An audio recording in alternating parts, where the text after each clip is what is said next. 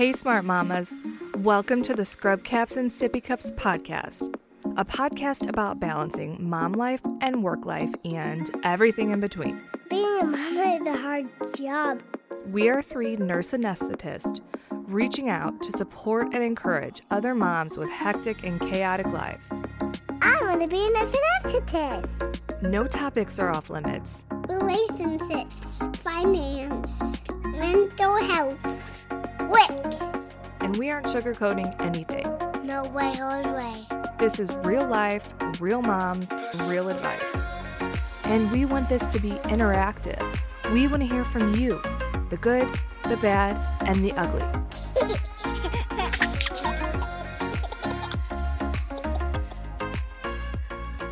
So, Smart Mamas, we are coming to you again today. We have a very special guest. We've had a few of them lined up, and today we've got Dr. Jones, Angela Jones, and she has been an anesthesiologist for over 25 years. She is also a smart mama. She's got three kids of her own, and she has recently, within the past few years, gotten into the ketamine side of things. And we're going to let her talk to you all about that because I know we have a lot of interest in our career field about that. So, welcome, Dr. Jones. Thank you. Welcome, welcome. Yeah, we're glad to have you here. We're super interested. We have a ton of questions, and I'm sure you came prepared. We're going to make this light and fun and easy and kind of open ended. So, feel free to take this wherever you want to. But Okay. We're going to kind of let you take the floor and talk to us about how you got involved in ketamine clinics. Okay. Well, in my present job, I am the director of anesthesia at a busy uh, endoscopy center, and on a fair amount of times we add uh, ketamine to our anesthetics for different reasons.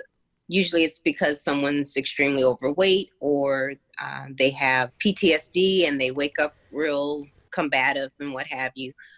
And um, we know that ahead of time, or just for different other other reasons too. Their airway may suspect, so we may add ketamine to their anesthetic. And what I found is on the post call interviews, the patients that we did use ketamine on would say um, the next day that they were feeling great. Um, they weren't feeling as down.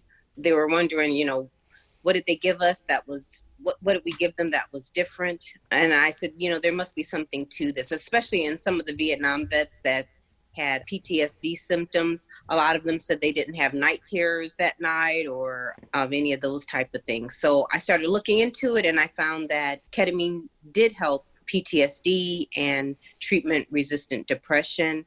And I said, well, this is something that I could do because I know how to do it and we could help people. And um, I could get out of the busy endoscopy center a few days a week and, and just try something, you know, new. And, and that's basically how I started.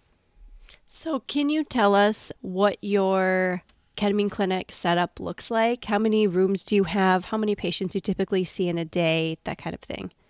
Okay. Well, it is in a um, professional park where they have we have there's a physical therapy center next door.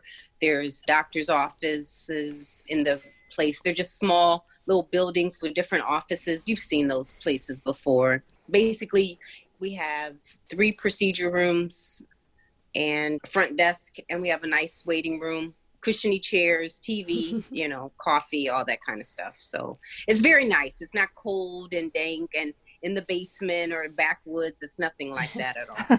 Like our that's a hospitals relief. tend to look. Yeah.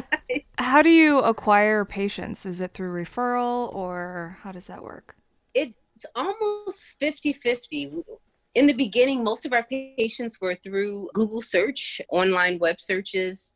I did a little campaign where I reached out to every single psychiatrist and psychologist in the immediate area and sent them information about our center. And so now we maybe get about 40%, 30 to 40% of um, patient referrals from them. And those are usually, they're harder to treat patients, obviously. And we treat patients that come from Atlantic City, from Delaware, from Philly, from Shore Points, from North Jersey. So you have a a wide radius that you pull from.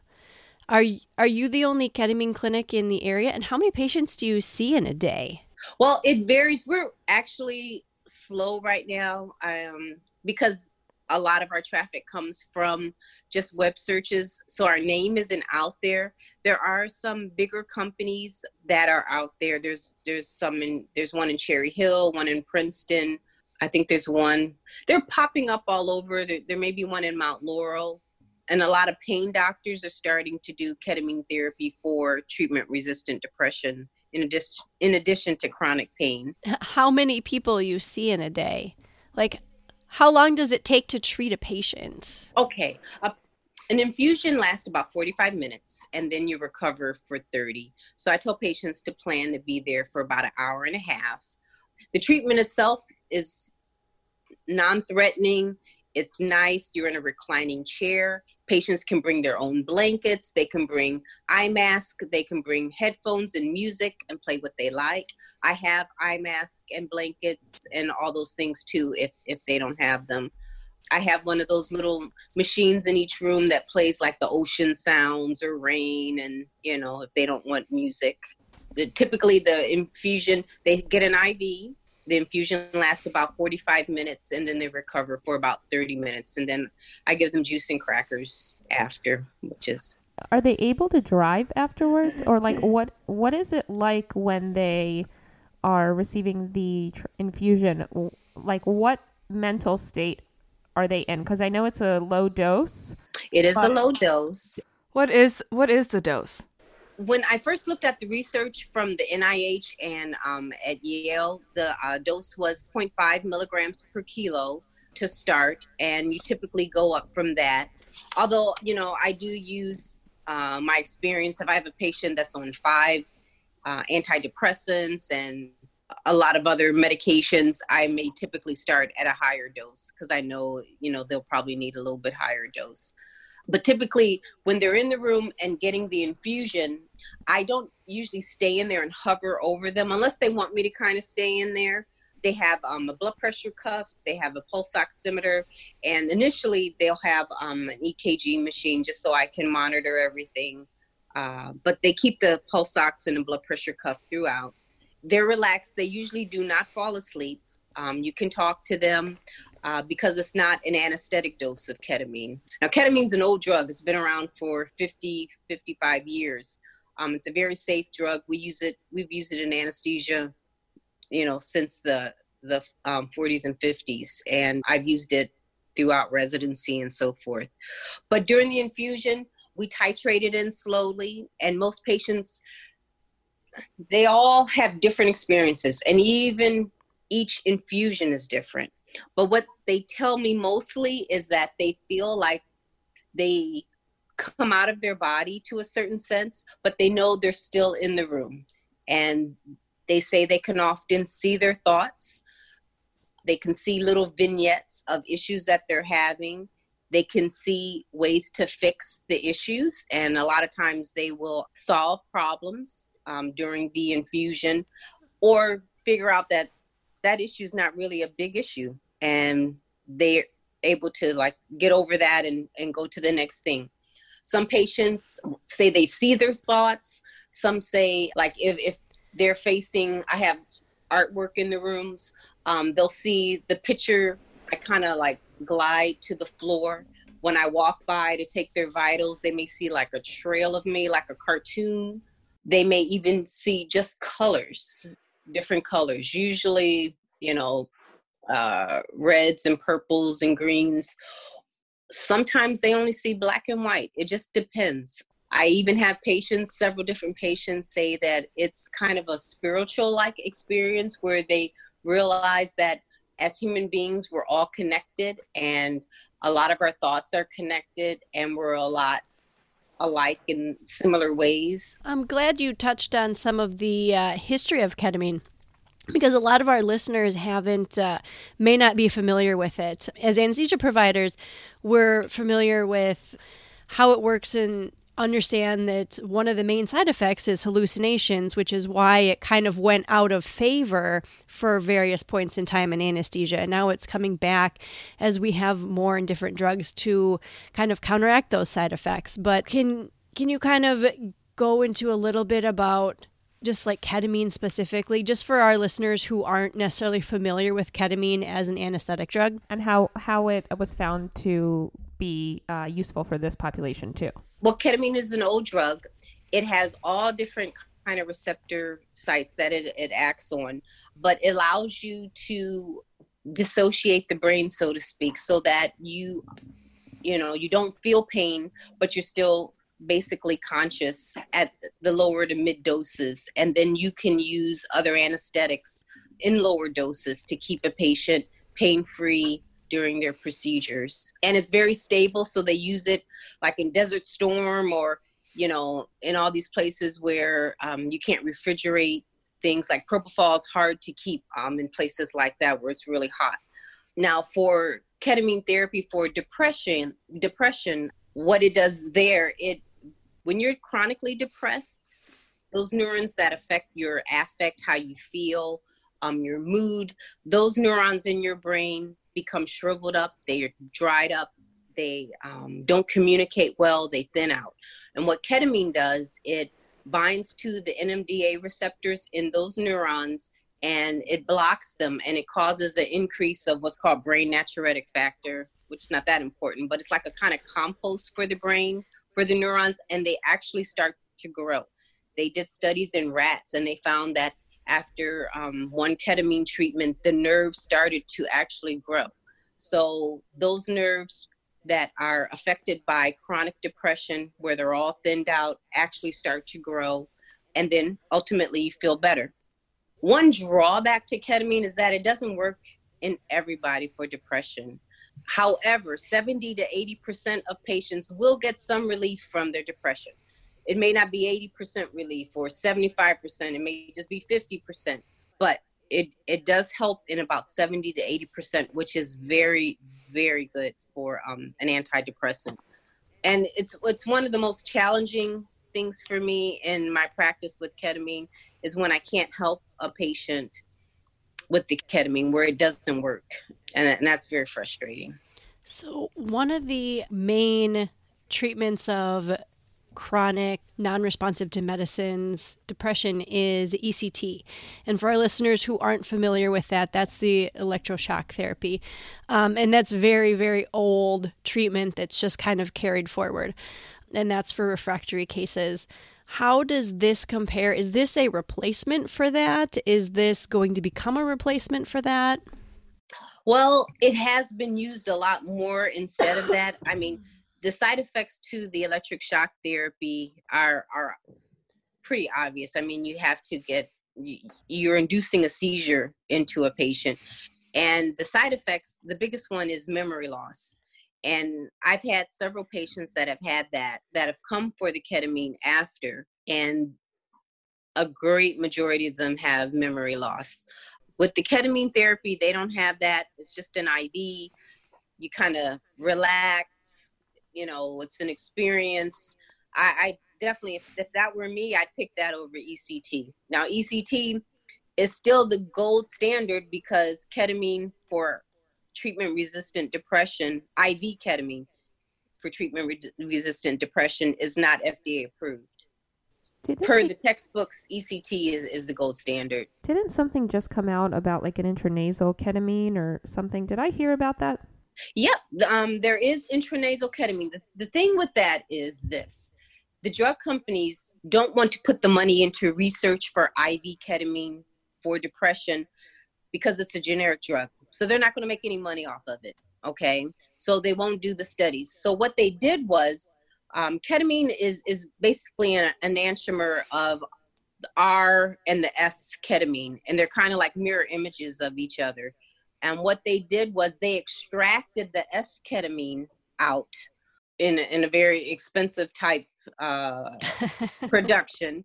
And so it's it's S ketamine and they've made it into a nasal form so it's quote unquote different and then they can market it mm. at an extremely high price but they've done the research for that and so that is actually fda approved but the nasal ketamine so like if like say you went for nasal ketamine ellen with your cold oh, how much ketamine are you going to get through those clogged nasal passages? You know what I'm saying? Zero It- right it's, now. It's it's just not as effective. IV ketamine goes right in the IV into the brain, so it's definitely the the better one. They do have oral ketamine. I don't know much about that either, but obviously it's got to go through first pass through the digestive tract and all that stuff. So. How often do people receive their treatments? Well, from the studies, I model my practice after the original studies, and they surmised that they got the best results when they did a series of six treatments. Um, now, these patients were very, very depressed. They were almost catatonic some of the times, and they were inpatients. So it's it's easy to bring a patient down two to three times a week for six treatments um, when they're inpatient. That's not the real world.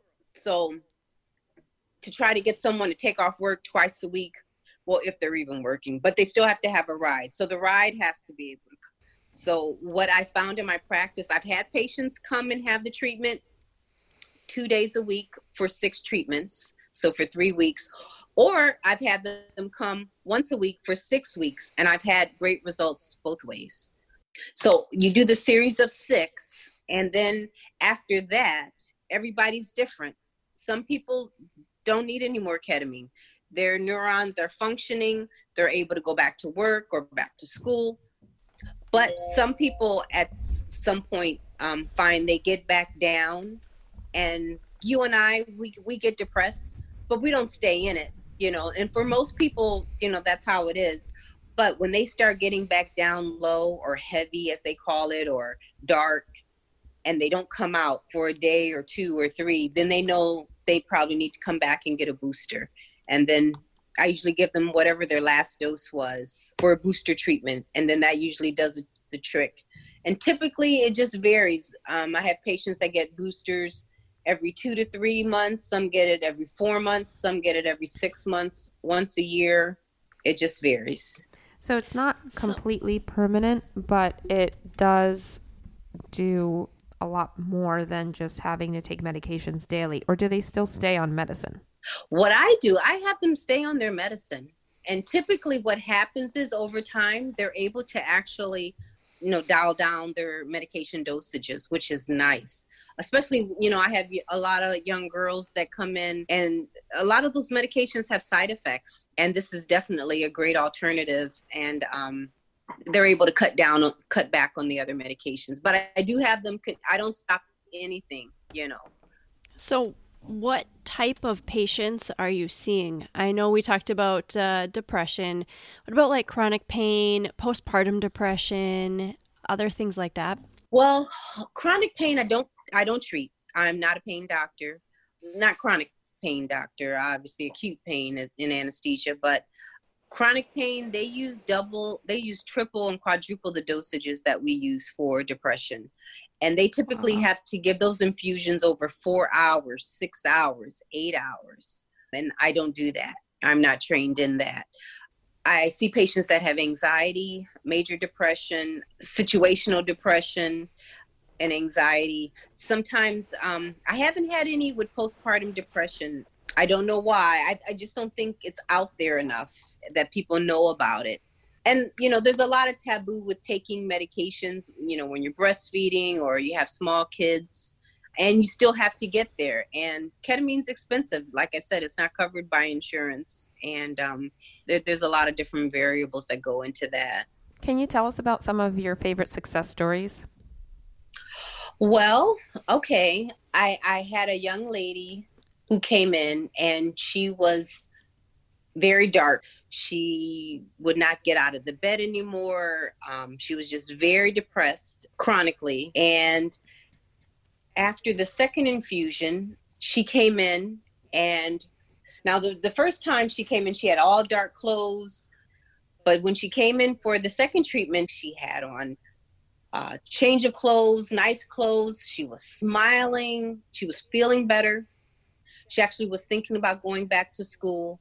She did a lot of self harm things. And, you know, when I was sitting and talking to her, I said, So when you say you're feeling better, what do you mean? Tell me about that. She said, Well, I'm no longer thinking of hurting myself anymore. And I said, what? And I said, that's huge. She said, it just stopped. She doesn't have those thoughts anymore. And it, it's amazing. Um, I've had several patients like that actually, where they're not cutting themselves anymore or just thinking about hurting themselves. I had a young lady who was um, in a tragic, um, not a tragic, but a traumatic. Um, uh, she was beaten up. I won't go into the details, and she had to have several surgeries. And she was having post traumatic stress from those um, issues and um, those events. And within one dose, her night terrors went away, where she used to think about those things all the time. She even had some post traumatic stress about some other things. She wasn't having any more um, visions during the day. She said the treatments actually made her figure out what her triggers were so that she could avoid them um, during her life. She hasn't been back for any more boosters. She's she's been doing great. Wow. Yeah. A lot That's of lot so of powerful. success stories. Yeah. Do you treat pediatrics? No. Only Is 18 and older. 18 and older. Mm-hmm. Yeah, you read my mind. I was going to ask the same thing. Do you ever see patients have a poor experience? I mean, I know in our practice, sometimes you get some adverse effects from when you give ketamine. Is that just because it's in larger doses?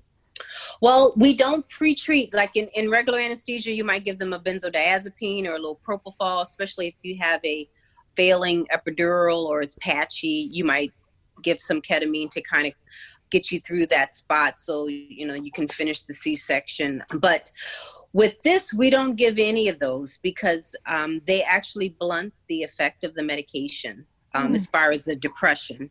Now, in labor and delivery, the ketamine will still work on the pain and the, um, those sites like that. But it's for this, you, you can't give a benzo with it or anything. So, for the most part, I have had a very few patients, I would say maybe just two patients, where during the ketamine infusion, things got to be very intense for them. They actually couldn't explain to me why it was intense, but that it just was very intense and all I, you know, I just slowed it down. I didn't have to stop it. I didn't even have to reverse it because you can reverse it by giving some benzos, um, Narcan, and I didn't have to do that. Like I said, our place is very nice and soothing and all of that. Ellen, you'll have to come by Yeah, I'd love day to. check it out. Yeah. For the most part, it's not a frightening experience. Like I said, they generally don't have hallucinations, they're more dissociation, so things are changing, but it's not frightening. And I constantly come in and reassure them that you're fine, everything's okay, I'm right here. You call me. I have a little bell by the on the little nightstand next to their chair. They can hit that. It's usually not an issue at all. Has uh, your experience in the ketamine clinic changed your practice at your other job? So, like, has is it like, okay, this is working so well and I see it, and then now I'm going to kind of add it into a certain patient population? Or has it changed, like, how you use ketamine in your regular practice? I've always used ketamine, you know, since I was a resident uh, as an adjunct for different things and at the um, endoscopy center where I work. The only way I could say it really has changed it is I've gone up a little bit on the dose if I have like a really heavy patient that I'm I'm using it um, to decrease the propofol. I'm not as leery doing that. And if if I have a patient that I know has PTSD, I'll ask them, How do you wake up? And if they tell me they wake up thrashing around and things like that, I'll add ketamine to the mix. Whereas before, I would do it for other specific reasons. So it really hasn't changed it a whole lot, but just a little bit. Now, do you own the facility? No, So you're the provider. You don't deal with the business dealings. no. As far as the credentialing and all that, I have to, I had put all that together. that Oh my. a long time. That is New Jersey is unbelievable as far as all of the rules and regulations and things. And that took a long time. So no, I'm not a business owner. I, I'm just a provider. And uh, yeah, Are you the only provider there? I'm the only provider there. Because in New Jersey, you always have to have an ologist present. Whereas if I was in Pennsylvania, I I wouldn't have to necessarily be be there during the infusions. So it's made it kind of tricky as far as like taking off vacations and things like that, but we've been able to work around it. Yeah. That makes sense. Yeah. Are there any contraindications for a ketamine infusion? Actually, there are. It's contraindicated in patients that are schizophrenic or schizoaffective. They find that those patients' brains are already on the ketamine side of things as far as being overstimulated. So it can make those conditions worse. Oh. Um, so anybody that has where they're hearing voices or seeing things that aren't there and they're psychotic or having psychoses, those are not those are contraindicated for ketamine. I do find that it does not help borderline depression patients um, well that much at all. And if you do the literature, there's some big study they're doing in Europe right now, but it doesn't work for those patients. And it's kind of sad because those patients and even some of the schizophrenic patients have a much higher incidence of suicide, like up to like 50% of the general public. When you say borderline depression, what do you mean? Borderline personality. Oh, okay. I'm sorry. Yeah. Borderline personality. So you mentioned a study in Europe. Where is Europe at with ketamine infusions and treatment for depression? Uh, they tend to be like they had Tylenol, IV Tylenol years before we did. You know, they tend to be a little bit ahead of us sometimes. So are they? Is there new stuff coming out that we might see over here?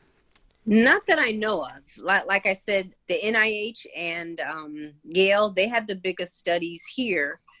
Now, Europe may be more progressive as far as looking at other um, psychoactive drugs like mushrooms and NMDA agonists or blockers, but I, I'm not exactly sure. Got it. So I wanted to see if you would be open to answering a few of our questions unrelated to ketamine, just kind of things that we ask every guest that comes on um, for fun. okay. So tell us your favorite, because I know you have three kids, and I know they're grown now, and I swear Dr. Jones produces the most genetically perfect children that are also extremely smart and accomplished. I can't figure out what's happening in her household. But if you saw a picture, you guys, I ha- we we have to put it in the show notes because nobody's going to believe me. but what is your favorite uh, mom hack or life hack right now? Mom hack. I don't Yeah, see. like, what I'm not a makes your life millennial. easy? That's millennial speak. I don't even know what you're saying. What's your like favorite tip or trick? Yeah, that gets you out the door or anything. Like, do you sleep in your outfit to go to work? I guess you could. You're in scrubs. They are pajamas. No, well, well, what I used to do when when they were all little in the house, and I would have to be in the OR by six thirty, I would I would get up like four in the morning, and um, I do my little exercise and you know do a little tidying around the house because I knew I wouldn't be able to get to it. Um, make sure everybody had their stuff together because I would typically have to leave before they were actually awake. So um, as they got older, I did wake them up and run out the door. I, I guess another life hack was to always get my way and to get them to do what I needed to do, needed them to do. I Tell would take their cell phones. Oh. Once they get to the age where they have cell phones, you can you can totally rule them with that. That's all they care about, huh? yes. Oh my gosh. What is your opinion on the age? Like, what's a good age for a child to get their first cell phone? Now that you're looking back, mm-hmm. Well, you know, cell phones are are bad in the sense that the kids become addicted to them. But if they're the only one in the class without a cell phone, then they become ridiculed too. You know what I mean? And kids are okay, we're going to meet at so and so's house for the birthday party. I'll send you this and then they'll be left out cuz they don't have a cell phone. My parents made me wait till college. Wow. they they, they didn't even have cell phones. I would think I Yeah, was we like had like the little like. Nokia ones. Yeah, that's the one were I Yeah, got. where you played Snake. Yeah. Yes, yeah. With the antenna. Do do do You do do do do. And during residency, we only had beepers. Those were awful because you had to find a phone to call back. Uh huh. You know. Oh yeah. We still have those on call. I hate that sound. I hate them. Can you tell us what you're binge watching, binge reading, binge listening to right now, Netflix or podcasts or books? What are you really enjoying this holiday season? My husband and I have been watching um, The Godfather of Harlem, which is very, very uh, violent. so, so it's mostly him, but it, it's very interesting. The acting is very good. I just read a book by Trevor Noah. He's a comedian that has his own talk show, and he's from South Africa. And um, his book is very interesting. It's it's a very interesting book. I read it in like a week, which is really good for me because usually I fall asleep by the time I get to that point. What's the name of that? Um, Trevor Noah. It's called "I Was Born a Crime." Oh, So um, now he's he's a South African kid. His mom is South African. His father is uh, I want to say he's Dutch or German, something like that. But it was a crime for them to even have him, and so they couldn't be together. And the whole book is just very interesting. I, I didn't know a lot of things about Africa until I read that book, which was was fascinating, actually. Yeah. Great. Thank Awesome. You for that. Lacey, So- you want to wrap us up? Yeah, I was just about to say, how can our listeners, if they want to know more about ketamine or more about your clinic specifically, how can they find you on the internet? they would just go to www.delawarevalley.wellnesscenter.com. And we'll put that in the show notes. Okay, great. Delaware Valley Wellness Center.com. Everything is on there. And as far as uh, you know, mental health crises and, and things that are going on in the appointment page, there are links to the crisis centers in New Jersey, Pennsylvania, and Delaware. And you can even, like, if you had someone you knew that was having a crisis, you could just Google that and they, they will help you through those things, you know, as well as if they, the patient, if the person you were with had a um, therapist you could talk to, that type of thing. And then you have the suicide prevention line, 1 800 273 TALK. And that's on the website too. I meant to ask, how much is a ketamine infusion? Well, each it's not cheap. Each infusion is 500 bucks. And so the series, you know, if you do the entire series, it's about $3,000 for everything. Uh, Do you see this getting approved by the FDA and being covered by insurance at some point? You know what? The back of my mind, I say they cannot do it. I mean, it's it's seventy to eighty percent effective. Most of these um, antidepressants, they just don't work as well. They're they're like thirty to forty percent effective, and you have a medication here that is that effective. And even though they haven't done all the studies on IV ketamine for depression, they do have all this anecdotal information they do have the the small studies, you know, from the research institutions, and you know, you see these suicides day after day after day. I I, I think they cannot not do it. So something I feel like they are going to do it eventually. FDA. Yeah. It's almost like what do they have to lose at this point? I know exactly. Yeah. Exactly. Well, thank you so much, Dr. Jones, for coming and talking to us today. And, uh, you know, I mean, I definitely picked up some tidbits that I can take into my practice with ketamine use. And so, yeah, that's awesome. Everyone, thank you so much for listening to Scrub Caps and Sippy Cups. We are so excited to be coming to you, and uh, hopefully, you're getting something out of this podcast. Please, please leave us a review, subscribe, share with your friends. We really want to hear from you. What do you want to hear from us on the show? So don't hesitate to reach out, leave us a comment, and uh, follow us on Facebook at Scrub Caps and Sippy Cups. We're on Instagram at Hey Smart Mamas. And where else are we, ladies? I can't even We're remember. everywhere. We're on Twitter Oh, we're on Twitter too. at Hey Smart Mamas. okay, so thank you everyone so much, and uh, we look forward to the next time. Bye. Yeah, we'll catch you next time. Okay. Thanks. Bye bye. Thank Bye.